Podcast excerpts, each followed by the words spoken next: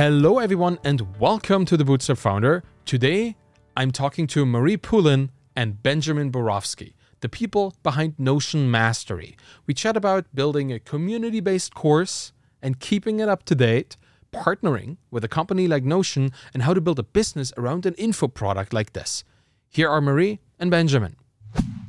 I moved to Canada last year, and for the first time, I have a backyard. I have a house and a little backyard, and I started a little garden, and I enjoyed a fine harvest from that garden. And now I know that both of you are very interested in permaculture, out of all things. And it sounds like there's something in there, not just for people who like gardening, but also for founders, SaaS founders in, in particular, who want to build like calm and sustainable businesses. What can we learn from permaculture?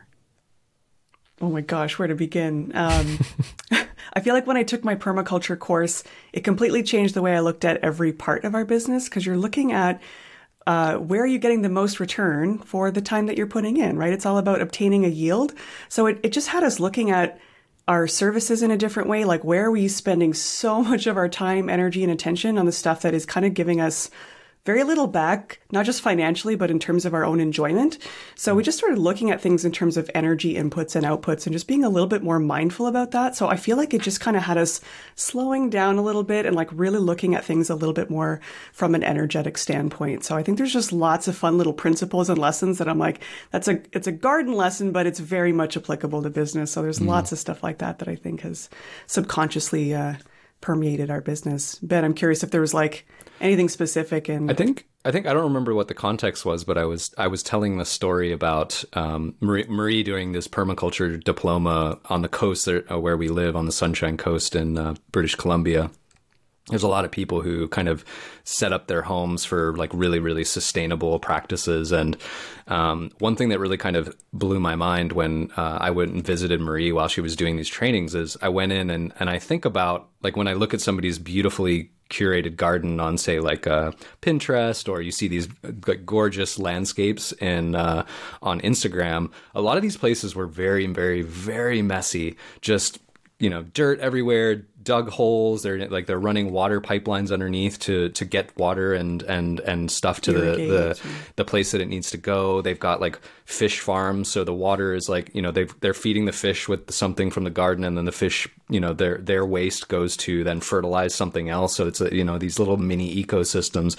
And i was kind of like oh like like there's something really really beautifully productive about this horribly ugly like garden. And it's it and it when you think when you look at it it's just a total mess but it's so productive. It's making so much food for so many people and in the community and things like that. And it kind of re it kind of made me rethink the way that we think about this very glossy like finished SaaS product. At, at the time we were working on we had a course launching SaaS called uh, Doki which was we've shut down in the past year or so to focus on something different. But um, it made us like look at the way that we actually create products as like you can make these kind of unfinished messy things and then there's like a yield that comes out of that product and then you can use that the the experiments that you're doing there in some other way and and from the outside it often looks like this really cacophonous mess of of experiments and and it might be like uh, to outsiders like eh I don't I don't know about that but it's really can be quite productive uh, underneath the surface um, so yeah I think I'm I'm not as big and Marie did the permaculture p- diploma but I started seeing those similar patterns in our own work and and and I, actually Marie did a talk at MicroConf a few years mm-hmm. back specifically around permaculture and there may be somewhere online you can see that but it was a really wonderful talk yeah, I find that incredibly exciting. Not just because I'm starting to get into gardening, but because I, have seen so many businesses, SaaS businesses, uh, both as clients of mine or mentees of mine or my own. And I've seen them just develop from something really ugly into something still not beautiful, but less ugly, but that made them profitable. Mm-hmm. Right? The oh, fact yeah. that you don't focus on the shiny outside veneer and the kind of the flashy highlight reel of only the best kind of things, but you actually look at the, the meaningful, the, the meat of the thing. Yeah. Uh, I don't know if, if that is a good phrase for, for the gardening metaphor here, but you know, it's just kind of agricultural yeah. in some way. Like you focus on, on what the essence of the thing is is and how you can use that essence to be a kind of self perpetuating system. And I love the idea that you brought up aquaponics, like the idea of having fish and having, you know, the fish. Or I, I remember this when I was in Berlin um, back in Germany. I was trying to build a marketplace for local food as a business with a couple friends. Didn't go anywhere, really, unfortunately, mm. because, you know, we, we messed up. But it was very interesting to work with the farmers, the local farmers in the farming community in Berlin where you would think this is a big city, there isn't much farming going on, but aquaponics, that can happen in a greenhouse. And mm-hmm. we, we found a lot of these very interesting cyclical ecosystems in the middle of the city where you would not expect them. And we were touring them because we were trying to build a local food uh, business, essentially involving those farmers and people who would buy the food that they create.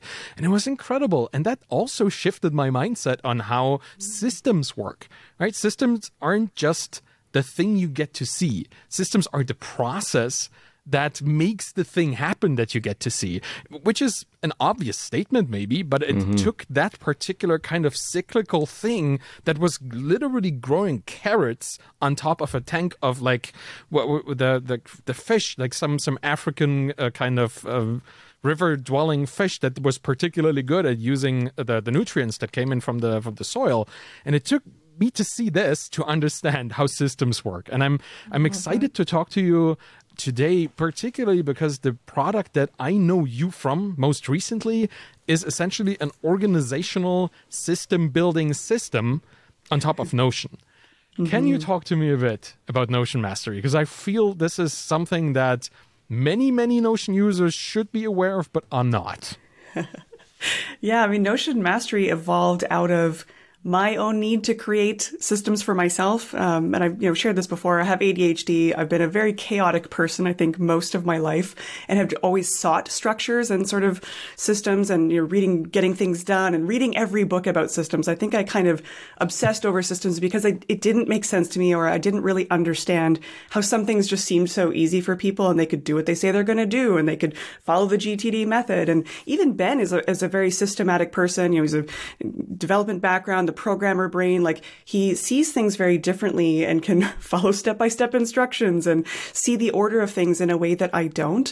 Um, so I was always trying to find the structure for myself and something that would kind of work for the way that my brain works. And it wasn't until I found Notion that I was like, oh, I can actually show data in the way that it works for my brain and in a a more visual way. I think I need to see things visually, and sometimes I just need to see it in a particular way for it to, to click for me.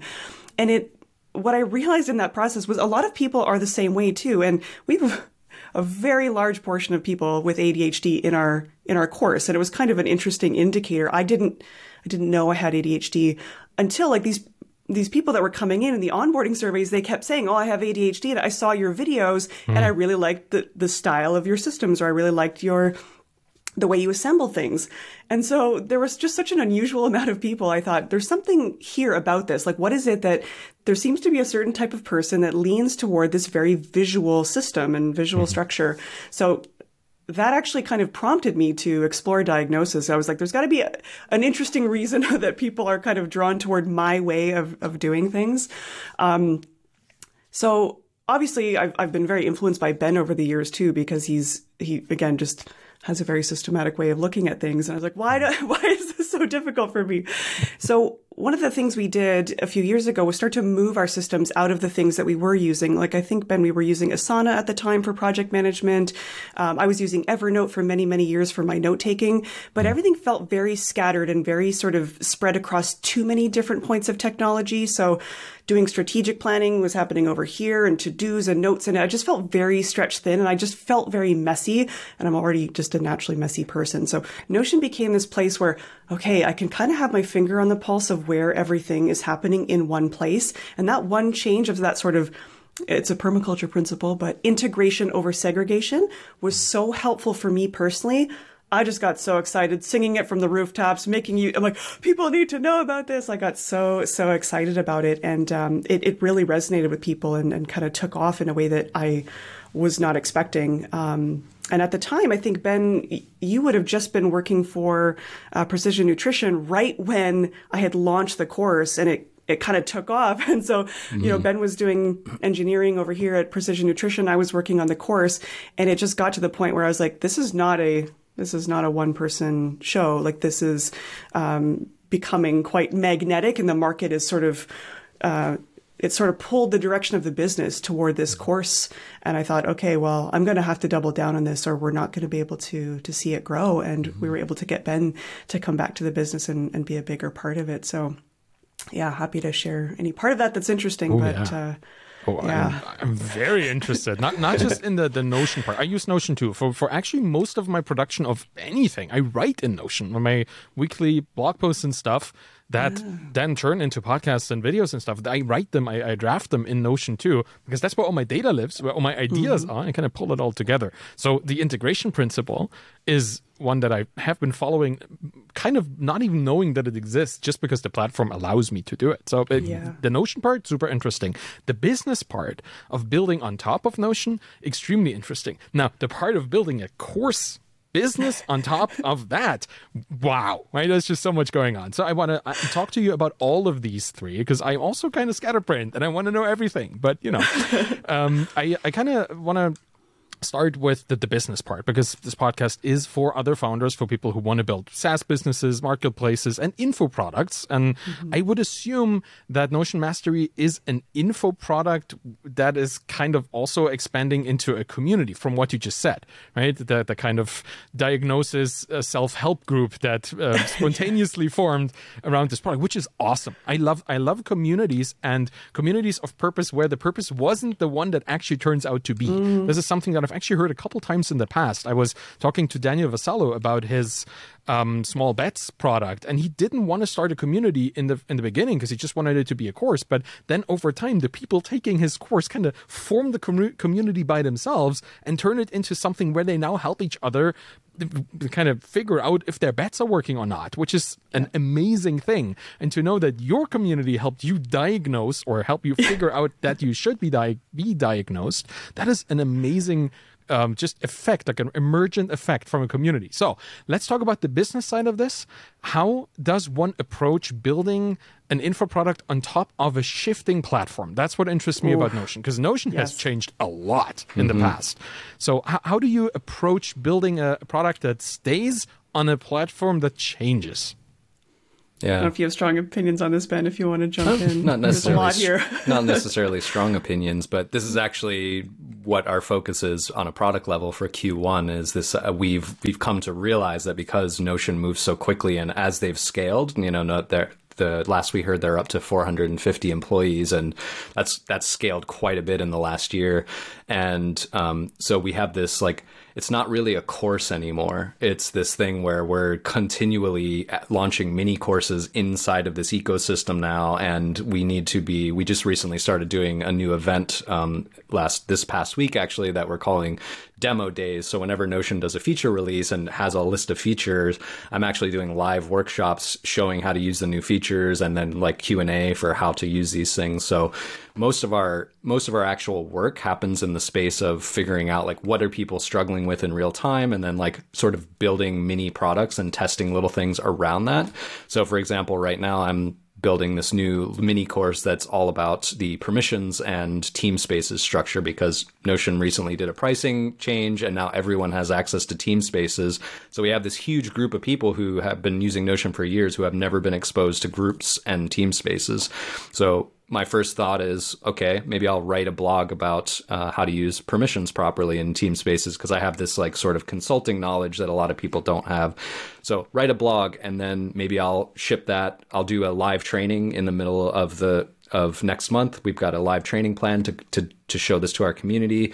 And then I will usually take the transcript or the outline for the live training and turn that into a course um, a mini course inside of there, and then we can take segments of that, do YouTube videos based on little snippets of it. So it's like this constant like repurposing and remixing and rethinking like all of these different things. And so you know once you've developed enough of a baseline, you can use this what I you know what we call like community community driven development basically. So you can you can experiment with just little bits of like teaching somebody a two minute video how to do something. Oh, everybody was really excited about that. And that was really foundational knowledge that they captured. Oh, maybe we should do something more with that. And then that becomes a, a, a live training and then it becomes a, a, mini course. And so we've developed this system now where we can kind of do like, you know, small bets. We can place these small bets on different mini features inside of there.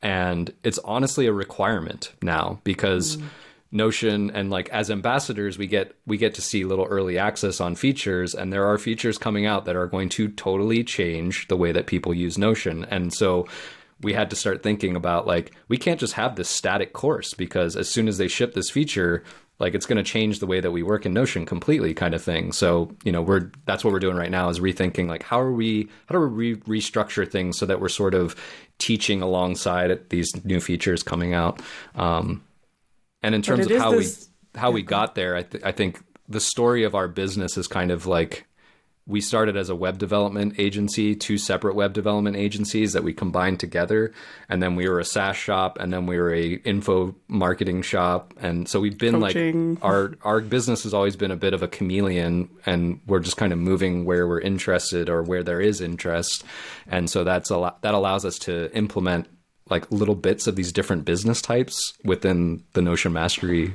you know, umbrella. Yeah, I think you did identify like one of our biggest challenges. How do we keep this course uh, relevant? How are the systems that we are teaching still relevant when Notion implements a new feature that makes something so much easier to do? And we have to say, okay, which of these lessons do we need to go back and update? You know, is there an easier way to do this now? So that is kind of our central challenge is how do we future proof this course, make sure that we're uh, teaching enough of the system level stuff such that if Notion makes a change, it's still relevant, it's still interesting, and we can supplement with those demo days and other events and that sort of thing. So we're, we're definitely always thinking about that is how do we future proof it, but at the same time, we always have to be on top of what are those changes that are coming and what is that going to mean and what impact is that going to have for people coming to the course. I think another thing that we've had to also do is there's a mindset aspect to coming into a course that is already you already know it's going to be changing. Like you've signed up and it's going to look different probably in a couple weeks than it does now. Like there's always going to be new things to add.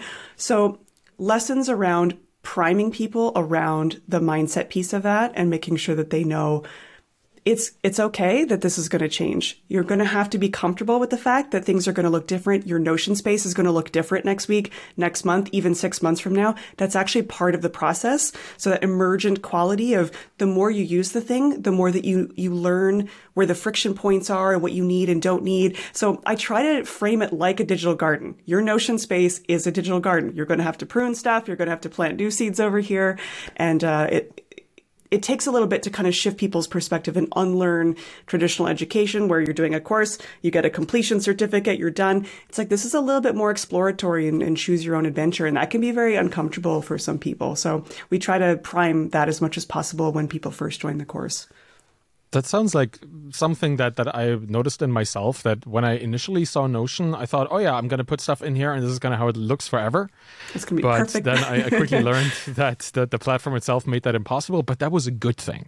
I think it yes. feels like uh, change is not necessarily a bad thing, particularly not when it comes to knowledge and how we connect it, right? How we interact with it. Mm-hmm. But that that makes me wonder, like, are, what is the thing that that people usually get wrong about Notion beyond it changing over time? Like, is there one thing that you notice in the people in your students that is a, a, a misconception that a lot of people bring to the table when they join the course?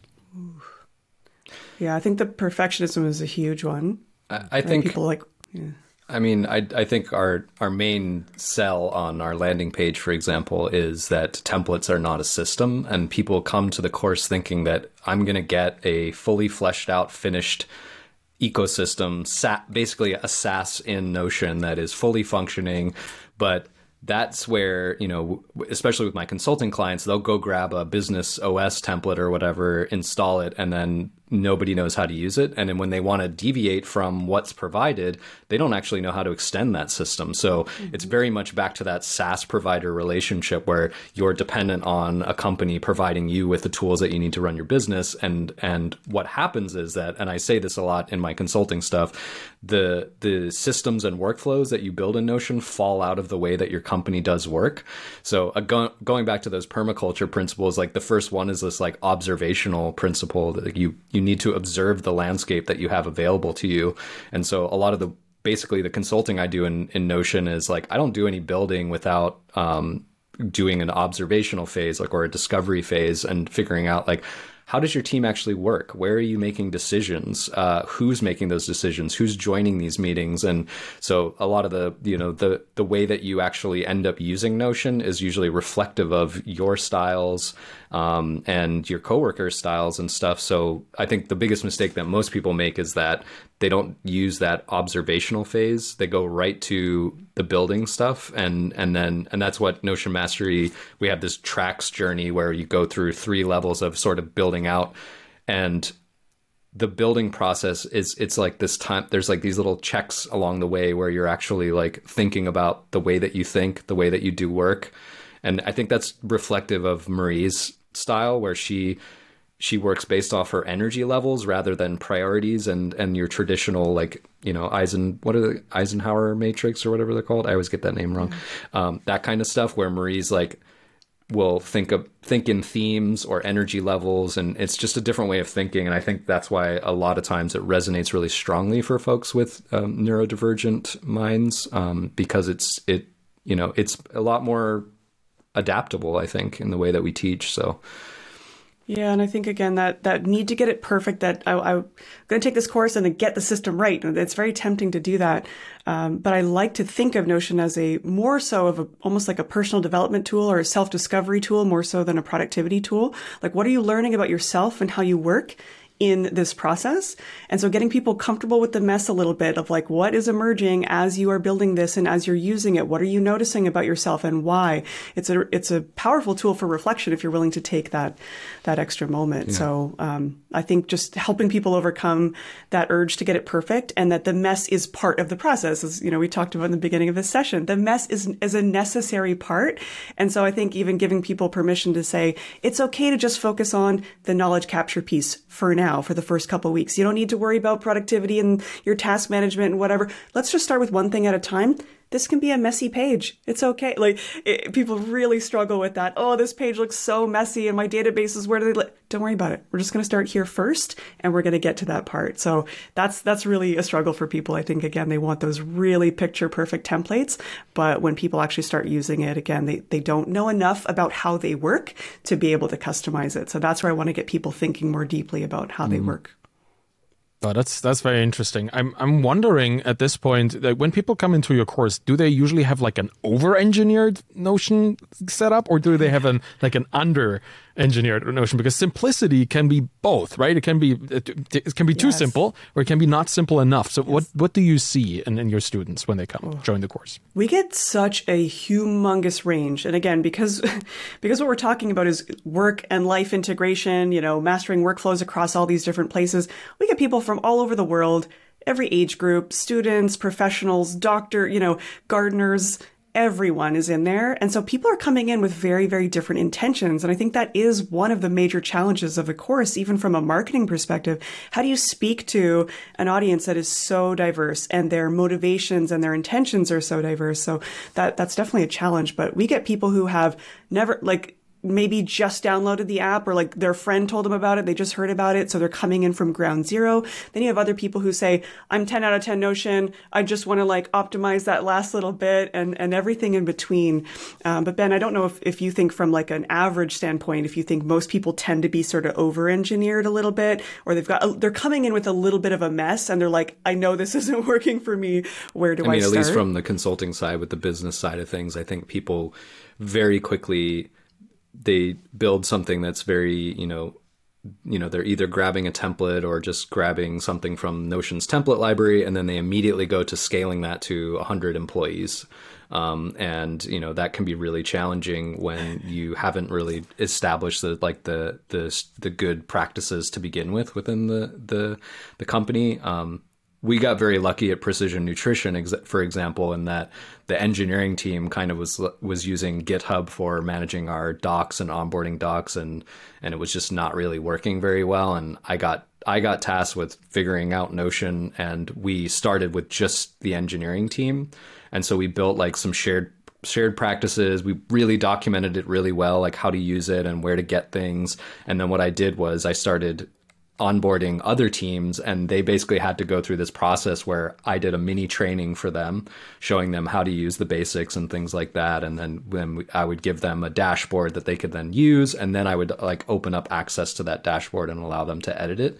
And so for me the biggest mistake that most businesses make is they have these things called full access notion workspaces where the newest employee gets added as a member and they can literally delete the entire sidebar. And like and because people and that's why I don't. That's why I'm working And on this permissions and team spaces thing because that's a huge. You know, you miss these kind of um, these these small little things that make huge impactful changes down the line. Where you know you have then it you basically end up with you know in programming terms a lot of of debt uh, that will have to be cleaned up in some way. Um, so yeah, I think I think most people tend to be in the over-engineered when they come to the course phase. It probably leans more towards that than un- under-engineered, because the folks that are just learning Notion aren't like you know our our course is a high. It's a 12-month program. There's live events. uh, You know, it's more training focused than than course focused, and so it's a it's it's a it's a steep investment. So I think people that are just discovering Notion probably aren't going to drop the the course price on quite yet but when they discover like how powerful it is and how frustrated they're getting then that that number starts to come you know be relatively speaking a little bit more you know stomachable i guess yeah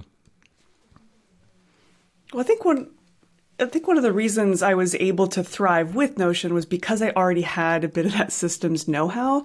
So if people have not been exposed to any systems and they're just trying to figure out Notion, it, it is going to be a hot mess. And so I think the burden is on the user really to kind of enforce their systems on the software, right? And so that's where I think that biggest challenge was. So the course is able to give people like a scaffold on top of which they can Yeah. they can build. And so Some, it really something you just said how, made me realize like yeah. um, most people are when they start like asana is a great example of a software that you use. You are a user of the software. All of the tools and the workflows are sort of provided for you. So you can read a uh, you can read documentation and kind of follow along with the steps and use it. Whereas notion and a lot of no code tools have introduced this concept of like are you a user or are you a builder? And now for a lot of people you're both. You are a user builder, whatever that is.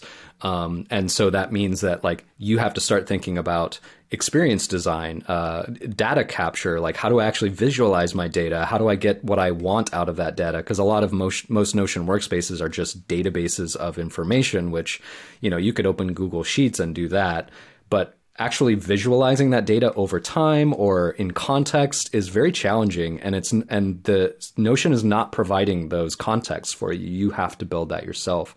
So there's a higher level you know this prosumer idea where you're now having to build your own resources to do your work. That's kind of a newer concept i think and that's that's where the challenge arises and why people really want that like real-time support. I think one of the one of the things that people ask for a lot in our community is like like what are you like what's everybody else doing? Is this is this hard for everybody or just me? Like what are how are you solving this problem? And so there's this like you know that's why we're doing these demo days is not just showing what the software can do but also examples of what we're doing examples of what our students are doing.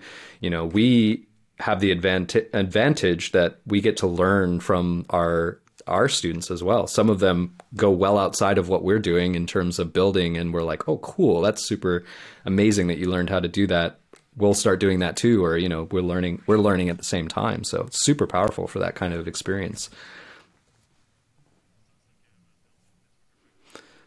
That sounds like you have a built-in network effect here by people just bringing in the information back into the, the knowledge network, and you can then disseminate it out. I was wondering about how you market or advertise th- this course, this product in particular, because it sounds like you're targeting a, a pretty like highly functional group of people with this, like not just somebody who wants to kind of set up Notion for themselves a little bit, but for people who mm-hmm. actually want to make it work, not just for individual people, but for whole organizations. So how how do you approach marketing your course slash it info product empire that you're currently building? How does that work? How do you approach it? Yeah. The channel, I mean, the the channels that have worked the best uh, historically, YouTube. Um, so it just, I guess that's probably how the course uh, interest first started was committing to doing a YouTube video every single week for 12 weeks. And I was just demoing some aspect of it, like, oh, here's how I manage my projects. Here's how I personal business, whatever. I was just showing every week one different way of using it. In the beginning, I didn't realize how deep my knowledge was. And so I was sharing these videos and people being like, that's nice, but how on earth do you do that? And so I didn't realize that just demoing a thing was not actually showing someone how to do the thing. Um, so those comments and questions that would come in on YouTube are going to keep feeding. I was like, oh wow, there's like there's lots of content to produce here, so I could probably have content ideas forever. Um, so YouTube was definitely primarily the way I could at least demonstrate my thinking, and then Twitter became a really great way to show sort of beautiful visual screen caps of what these spaces looked like. And so I could just post something on Twitter and being like, here's how I do my weekly review, show these really beautiful screenshots, and people were like, how how do you build this? And I was like, you can learn more about my course over here. So in the beginning, I mostly just drove people to my list uh, on YouTube.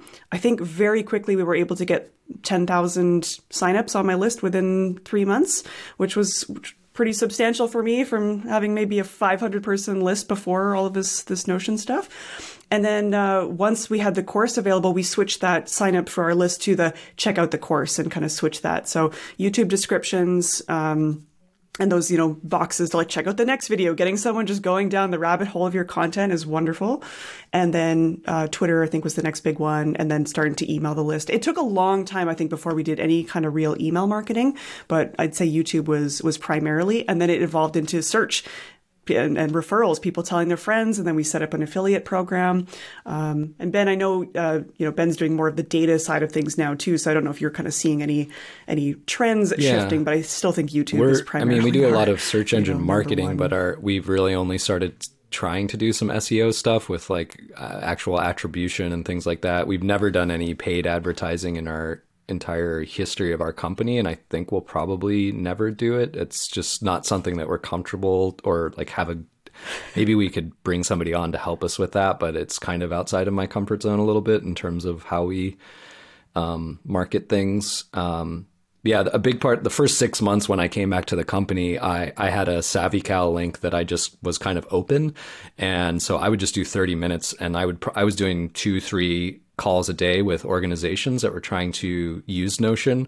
And usually in that 30 minutes, I would unlock some things for somebody. I'd be like, well, have you thought about doing X, Y, and Z? And they're just like, oh my God, you just saved me so much time. And like we started building this database of of sort of principles like that you know this is a good practice this is a good practice and so on and so forth so like doing tons of interviews um, and also like seeing what the what other ambassadors and notions other um, channel, which is Notion Champions. Those are the people that work uh, at a company, a larger co- organization, enterprise level that are sort of spearheading Notion work at their organization. So, talking to those folks, um, I started doing in the last six months, I started doing a what I call the Notion monetization mastermind within the ambassador community. So we've got about 40 people now. And so we're all just like talking and doing uh, lean coffee format style meetings and talking about commonalities and in what's what we're seeing in, in monetization of templates and consulting services. So, you know, it's kind of a, yeah, it's a multifaceted effort um, to just draw attention to what we're doing and things like that. So I think each one of our team member Go ahead. I think I also forgot a major. Oh, I was gonna say our office hours together, Ben, that we did the like. Yeah, yeah. I totally forgot about that. Like actually partnering with Notion and and having some like sort of endorsed by Notion events. Like that was yeah. I think pretty pretty big for us early on too. I totally forgot. Yeah, that's that. that's that's something that I really was going to ask you as the very next thing. So thanks for bringing mm. it up because you seem to have partnered with Notion on some level from a fairly early stage. And I wonder, like joining the ambassador program, like did that happen before you released the course or was that something that came after? I think it came after. So uh, I think Ben, you and I organized a webinar. It was like August of 2019. I think that was our very first. I had never done a webinar before, but I had so many people saying, "If you make a course on Notion, I will give you money." I was like, mm. "Okay, there's something here. Like the market is begging for this." Uh, I was really scared to be on camera, really scared to be on video. Like the idea of doing a webinar was like definitely not my comfort zone, but I just, I knew it was kind of the future. Like I was going to have to get comfortable doing this. So we scheduled a webinar and I think we called it getting started with Notion. And it was pretty much just like, here's our crazy advanced Notion workspace. Like it was really not a getting started with Notion. It was the opposite of that. So people were like, galaxy brain emoji, but also mm-hmm. how do you build? Like, it, you know, it was definitely way, way too advanced, I think, for what we had thought it was going to be. And it caught the attention of Notion. I think the Notion COO reached out like a few days later or something and just said, Hey, we saw that webinar that you did. Who is this girl that knows our product better mm. than our team does? like, can we chat? I, and I was like, Oh my I think gosh, it was that in, you, he invited to you to, to do so an exciting. internal presentation of what you had been building in Notion and the not yet. Okay.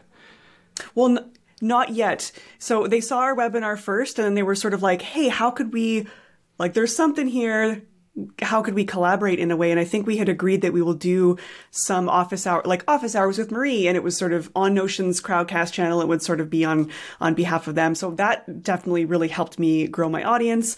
And the, after the course launched, and I think after they saw that I had p- basically pivoted my whole business to say, you know what, I'm going to try this. Let's let's just see if I kind of change this chapter of business and say this is going to we're going to double down on Notion, we're going to make the course mm-hmm. and just see where this goes because it seems like there's something really magical here that is really um, it's a, there's a hungry crowd here. It would be kind of easy to serve. So I was like, let's just try it. And I think within a few months of launching the course, like it was already making 10,000 a month very quickly. And I thought, okay, like this is this is the easiest money I've ever made. Like this is wild. I need to double down in this and make it better. I need to to figure out where this is going to go. And that's when um, you know Notion asked, like, would you be willing to share kind of how you're using it, like the course, all of that good stuff. And so I put together it's a presentation. Small, yeah, I think their really. team might have been 50 people at the time when I put that presentation together. Yeah. And it was like, you know, here's how much revenue the course has made. Here's like the most popular YouTube videos. Here's the use cases that I'm seeing, and just this it was presented to them in Notion. So I was basically screen sharing a Notion page that nice. all, all, the data and the stats and everything and, and kind of, sh- I was very transparent with them. Here's how much my template revenue is making. Here's how many students are in the course. And, you know, he said their team was very surprised. Like their average employee wasn't aware of even some of the ways that they could use the product. So mm-hmm. they were just like, how yeah. can we continue to, you know, have this like mutually beneficial relationship where, um, they can't necessarily they could sponsor me or they, we could figure out like a payment model, but what they did was they gave us a free enterprise account, which allowed us to host the course on on Notion. And again, we're consultants, we're pros, like you know, we're we're obviously a marketing support for them, but we're not paid by Notion to do that. And I think that was a better move. Like I think then when we're marketing and we're talking about the course and the power of the tool, it's because mm-hmm. we really freaking love it, not because Notion is paying us to say that. So I think we've both Notion and us, we've been sort of like, okay, well, we've explored like, could that happen? But we just think it would be better for us to just stay as an unpaid, you know, we're just motivated because we just really love what the tool can do for us. And that's worked yeah. for us.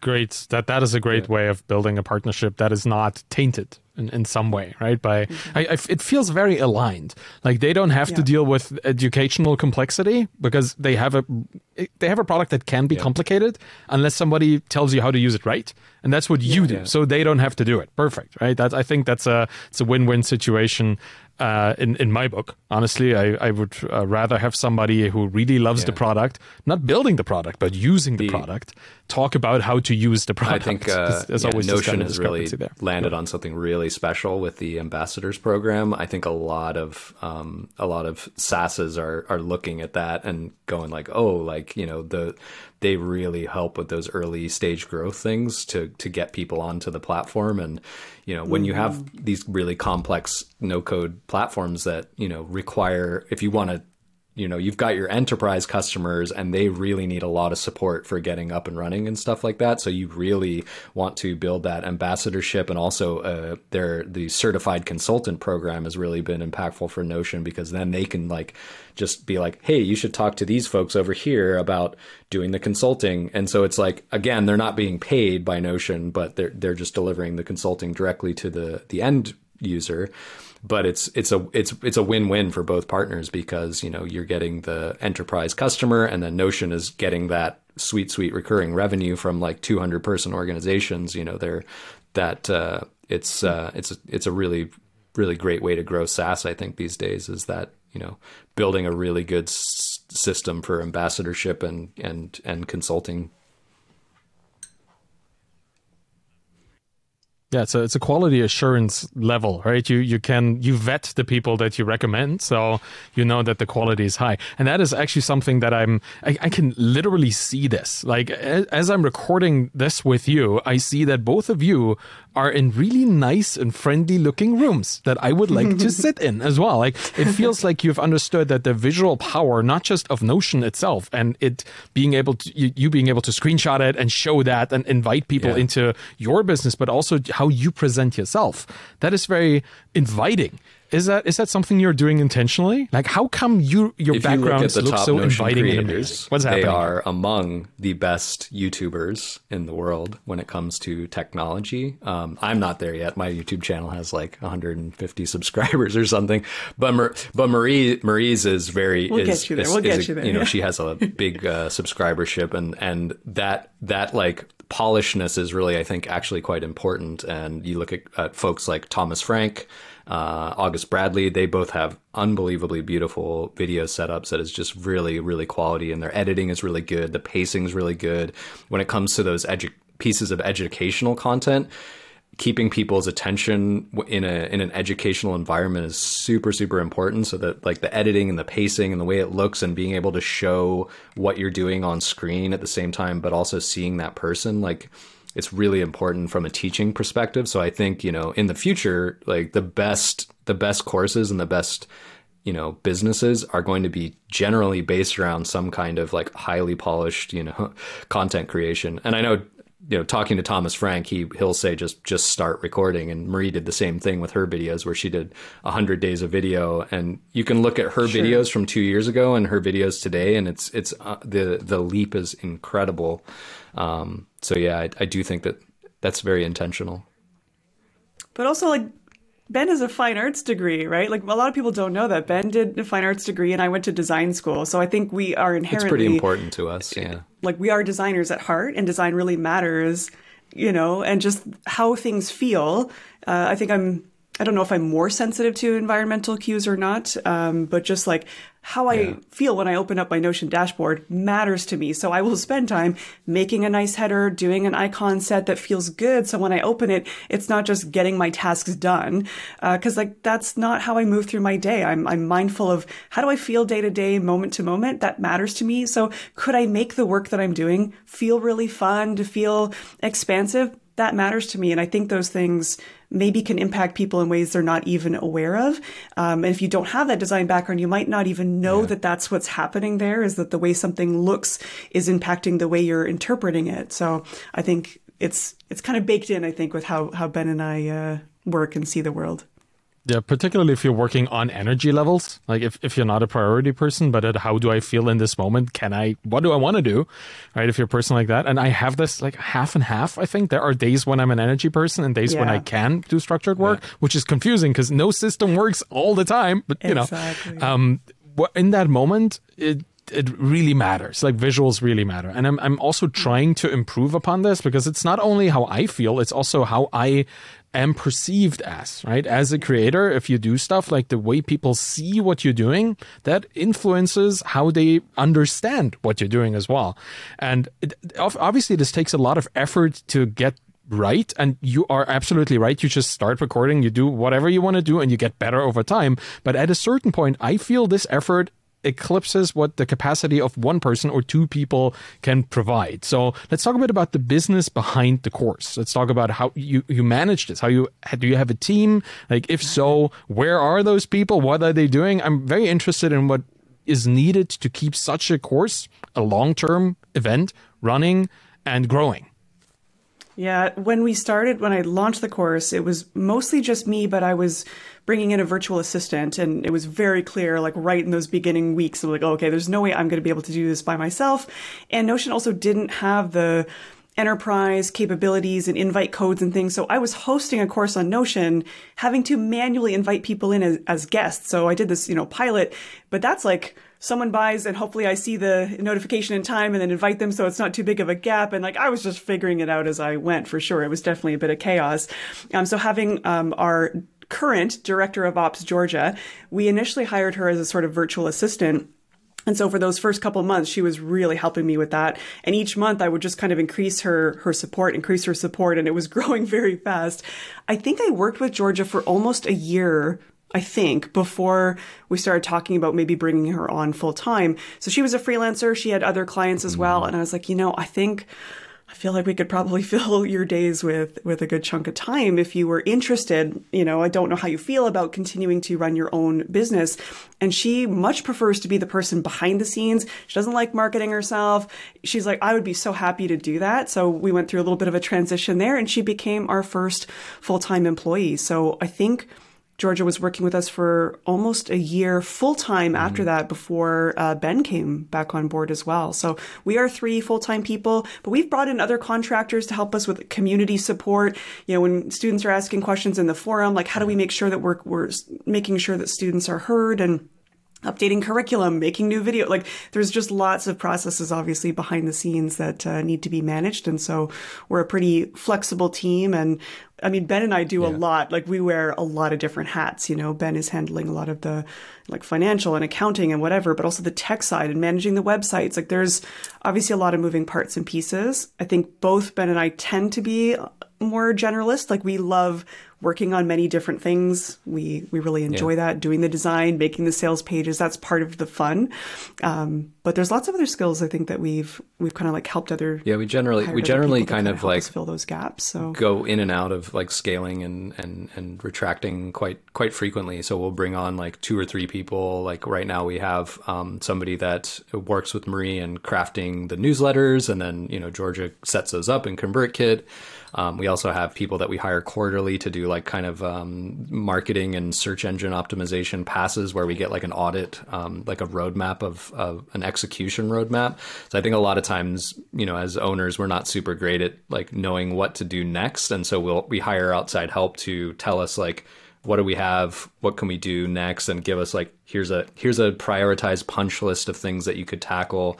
Because you know marie and i tend to you know jump around to a bunch of different things and you know georgia tries to manage us. But um but it's i think uh, we really like this model of bringing people on to do specific like one-off things. And then and then you know then we can bring them back like later. so focus. we have mm-hmm. you know folks that will run workshops for us lead our trainings at times um, and things like that. So it's kind of a you know and and I think right now we have so it's three of us throughout BC mostly, um, and then we have um, our support our support lead in the community. Um, Rani is in in the Philippines and Australia at times, um, so we have this nice like spread out where we've got support when we're asleep, and then when we're up, we're also doing support in the in the community and things like that. Um, so yeah, it's it's a pretty pretty global business. Like we have we have customers all over the world in every time zone. So, um, and that's another challenge is like, how do we run live events that are everybody can join mm. and, and participate in? And so, yeah. That, that, yeah, that sounds not just like a business challenge, but it also sounds like a you know separation of work time and personal time yeah. kind of challenge. Particularly, I, I come from uh, building a business as a couple, right? Uh, like uh, in a, my my co-founder Danielle, she's my girlfriend. So or before mm-hmm. we sold the business, she was my co-founder. Now she's just my girlfriend, which is great. But um, there's this different dynamic in a business like this where you spend all time together you know during your work hours and then you, they kind of extend in your personal time how do you deal with that it's like how do you deal with the, the couple issue or is, is that an issue for you at all I mean, it's always an issue. Um, I would say uh, we deal with that by having regular check-ins in you know with both each other and with our our team. We go to couples therapy. We go to individual therapy. We love therapy. I think therapy is poss- possibly the best business investment you can make. Um, yeah, wow. um, to you know it's super invaluable um, and some of the stuff we're doing recently you know like we've we've we've been re restructuring the way that we're we're doing the internal work now. And um, Marie, I don't I don't remember where the source of the the term was, but we've we've been exploring exploring this thing called a DDO, which is a deliberately developmental organization. And so we're actually like specifically mandating that everybody that we work with works on improving themselves, giving them time and budget as part of their like actual um, you know uh, compensation to do that work and so we're and we're actually we've sort of tasked the director of ops georgia to hold us accountable to that as well. So she actually and recently was like how would you feel marie if i made you take time off? Like you are you are you have to take time off. And we're like okay we're empowering you to tell us that we have to take a vacation or whatever because marie doesn't take time off. She just doesn't.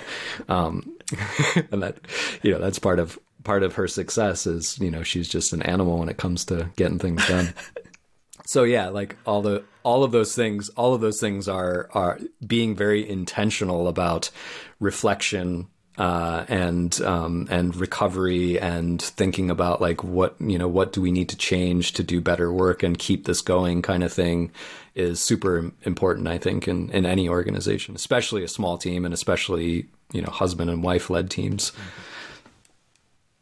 It, it, sounds like you're not focusing on massive growth at all costs, which is generally a good idea for any you know business that wants to stay sustainable and calm out of all things. Uh, and kind of the thing you said earlier really really brings that into very very sharp focus for me. The fact that you don't that you expand and contract and in many ways, that actually sounds like yet another perma- permaculture lesson to me. You know, like a, a system just breathes. It, it, takes in air, it releases, and breathes back in and air. And that that that, that f- I find that incredibly interesting because you seem to have applied these learnings from these cyclical systems all over the mm. place. Mm. That's a wonderful thing to see, like in your business life, personal life likely too yeah. in what the business translates or into and like the product itself that's just a wonderful thing to see how such a gardening based system mm-hmm. can be applied in so many other ways. I really like that I, the breathing metaphor because it is it's a yeah. businesses are living ecosystems and um, if you if your if your business takes on that rigidity. It's not you will lose that elasticity, and I think that's really important to us. You know, I, our business is called Okie Dokie, but like I said, we've been we've been a web design agency. We've been a SaaS shop for five years. Like we ran a SaaS that you know at one point was doing five thousand MRR, so not not hugely successful, but it paid it paid one of our salaries and things like that at the time, and yeah, and like you know the ability to be elastic and change and try something new is is super important to us. You know, I I don't like the I mean like the Notion thing is exciting to me because it's I've loved working in Notion and solving, you know, customer problems really, you know, keeps me going, but like I I can't imagine doing Notion in 20 or 30 years from now like when we're still alive, but who knows, maybe maybe it'll I think that be something be, totally different. That can be intimidating for people that join us too, right? Because I think we're not necessarily attached to the specifics. It's like we help people in so many different ways. And even if Notion disappears, I'm like, there's so many other skill sets that we both have and, and we know how to help people in so many different ways that I hope that these learnings are applicable beyond Notion. And so someone joining the team, like we're just not a rigid uh, structure. We're not rigid on the rules. Like we are very flexible people, and we're always just asking in the moment what's working, what's not working. Um, so for for other people, there's a bit of I think unlearning that might have to happen to be able to go with the flow the way that we do in our business. And so it won't be for everyone, but the, you know, as Ben pointed out, like this is our livelihood. It's not just our business it's our life too and so like the money that we make together is the business like this is serving hopefully our future retirement. Like we we have to think bigger about kind of what does this mean for us because this is how we're spending our time it's how we're spending our life and we want it to matter. Mm-hmm. so we try to i think be very mindful of what are we doing with this thing and, and are we feeling good about this? And is it pushing us as people to be better to be you know the best that we can be? Do you regularly check in with each other? And because like Danielle and I were doing this too. And we were doing this during the time when we built the business. Is to have these little tiny micro summits for ourselves where we would have essentially goal setting uh, retreats, right? That was the idea. Yeah. And uh, do, do you do this re- on a regular basis as well? Yeah, like I feel That's like probably not as much as we should. Yeah. Yeah, like I think we we go through phases, right? Where like if something difficult happens, when a challenge comes, we're like, oh, you know what? We've been neglecting this part of our business. Like we we often say, like, oh, every Monday we'll do our check in, and then sometimes we don't or we skip it. And so I think we we go through these ebbs and flows. And I think right now in this season of our business, um, and all through December, we've said like we're talking internal roles and responsibilities. How do we do things? Like really looking at our processes and doing more of those check ins. So I think right now we're having way deeper conversations, way more of those conversations than we have in a really long time. Mm-hmm. And we're looking at how do we bake this in to make this more of a process? Even something like, do we do a quarterly retreat where we spend a week and we're just focused on kind of our vision for the business and how we're feeling about things? So uh, we're always just asking ourselves, like, yeah, what's working, what's not working, and I think we could we could do a better job yeah. of uh, standardizing that a little bit and, and being more. I think we're both very all structured. all in people. So we're not yeah. super great at the like the day to day rote tasks and things like that. And and it's like this thing where you know we just like will once we've once we've decided together that we're doing something together, it's it's very much like a full speed ahead, you know, get out of the way kind of thing. And I've seen Marie do this many times where when she decides on something, it's like just move aside. I'm not even going to try to hold her back or see what she's doing because she just gets really, really, really, you know, amped up and just flying ahead and learn just learning everything in front of her and creating new products and all this stuff. And you know we're, we're both kind of like that where we you know and I, I really just use the word this season of our business. And i think that's really important to think of it that way that we have these like seasons where right now we're just we're just taking a break and rethinking some things. And and you know we need to take a step back and go back to that observational phase again and see what you know kind of what's what's what's happening here? What's appearing? What's important? What's not important? What can we let go of? Um, and so yeah we do this where we'll go for a season where we just work mindlessly and then and a season where we basically don't work at all and we're just sort of like recuperating and recovering. Mm-hmm. so winter tends to be a good time for that. Mm-hmm. yeah it sounds like you have a really good mix of flexibility and assertiveness, right? You you know that you can change stuff, but you also know what you're going for. And that combination of being flexible and assertive, that makes me wonder, do you consider yourselves unemployable at this point? Not at all. I mean, I went and worked. I do. I think I think Marie might be, but um, uh, I, I, before before I came back to work with Marie, I, I was Marie mentioned at the beginning that I was working for a, um, a a nutrition and coaching company called Precision Nutrition, mm-hmm. and I worked there for two years as like kind of a software dev slash. I was doing a little bit of product management type work there as well, and I've absolutely loved working there. Um, and I I love that seasonality of like again the expanding contracting thing where like my focus is very narrow and then the, my I make my focus broad again. And I like to do that repeatedly. So I'll work on a software product for 5 years and then I'll go and be more like a you know like larger company and then small just focused on you know rails and ember which was what i was doing there at, at that company.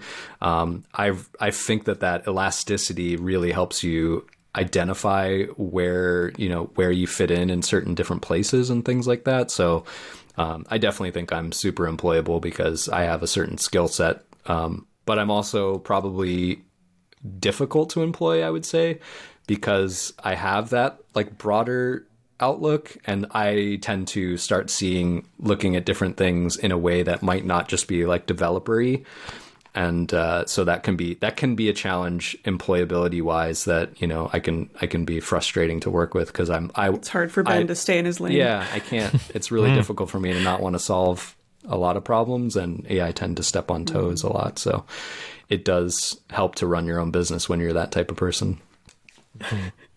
Yeah, I, I love how honest you are. Like in stating this and with yourself in recognizing it. Mm-hmm. That sounds you like you be, you yeah. did a lot of work, and I'm not surprised you are a fan of therapy in this regard because that is usually the place where the work is done, yeah. right, or where the work gets yeah. triggered. So, as you you are for me at this point very much the embodiment embodiment of the the indie founder that is not locking themselves into the box, which you might do, right? Like if you if you look at the, all the people in the indie hacker community, like they build a business, they build another business, and they just keep building businesses, businesses, businesses, and consider themselves unemployable. I asked those questions because I wanted to see how far the elasticity goes, mm. right? Because some people might want to do many things, but never go back to work again, or some people are looking to do the indie hacker thing to find a job at a company they always wanted mm-hmm. to work to. Mm. So it's a it's yeah. a very flexible approach, and I I love your um, leaving the options open approach. Yeah. M- Marie, how about you? What's what's going on with you? I can't.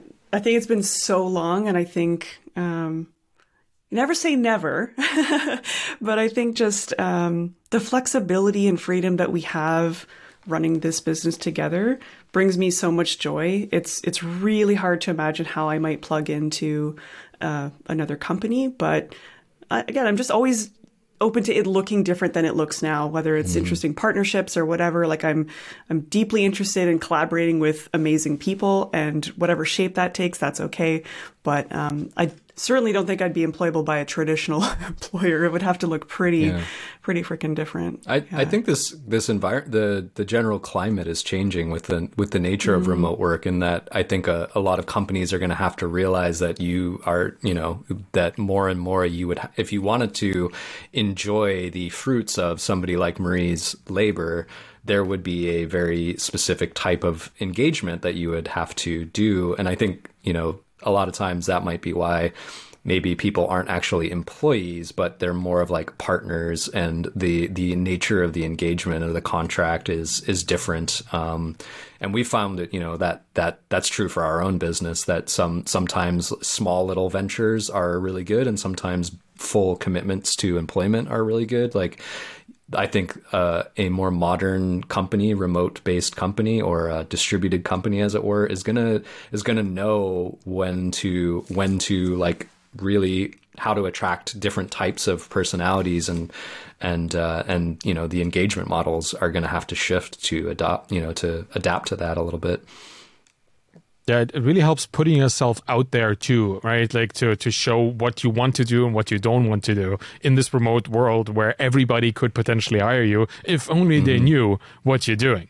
And I think both of you do this in, a, in an interesting way on Twitter, at least from what I see. You're pretty outspoken about it too, right? You're essentially building in public, in in uh, to a certain degree, and I uh, I think that's an important methods to find the right people to partner with and it's also a great way of finding customers i guess because i would assume Absolutely. that your personality's youtube channel is a good example right you bring in customers through who you are and through what you want to do and how you do it and i think both yeah. of you do this in a wonderful way and that's the reason that i want to end this conversation by asking you where should people go to figure out who you are what you do and how well you do it. Where do you want people to go? Well, first of all, thank you for saying that. It's very kind of you.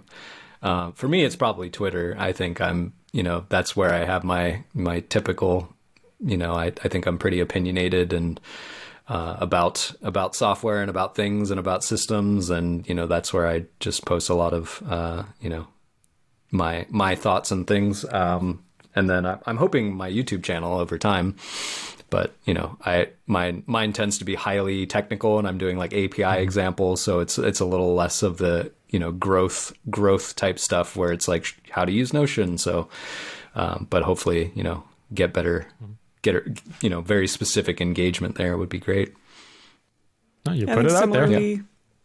Similarly, I think tw- you know Twitter is kind of the place where like the free form thinking and even like testing out ideas and even the the permaculture ideas, you know, just sort of testing out resonance. I like to do that on Twitter.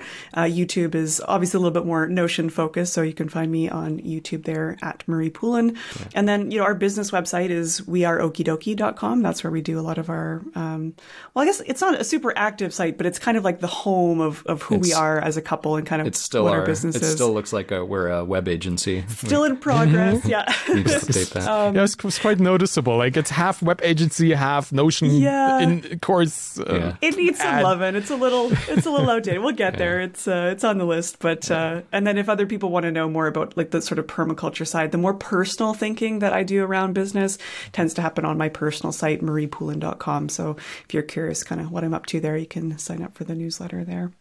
th- those are several things that I highly recommend for people to follow because you, both of you, are inspirational and you, you have a really good grasp of how to build things that last. Mm-hmm. And it's noticeable. And I, I really appreciate that. Also, as a person who wants to build things that last, you are an inspiration to me too. So, thank, thank you. you, so much, much for being on my show today. That was really nice. Thanks for sharing everything that you shared.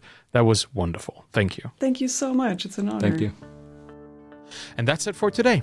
Thank you so much for listening to the Bootstrapped Founder. You can find me on Twitter at ArvidKahl, A-R-V-I-D-K-A-H-L. You find my books, my Twitter course there as well. And if you want to support me in the show, please subscribe to my YouTube channel, get the podcast in your podcast player of choice, and leave a rating and a review by going to ratethispodcast.com slash founder. Any of this will truly help the show. So thank you for listening today and have a wonderful day. Bye bye.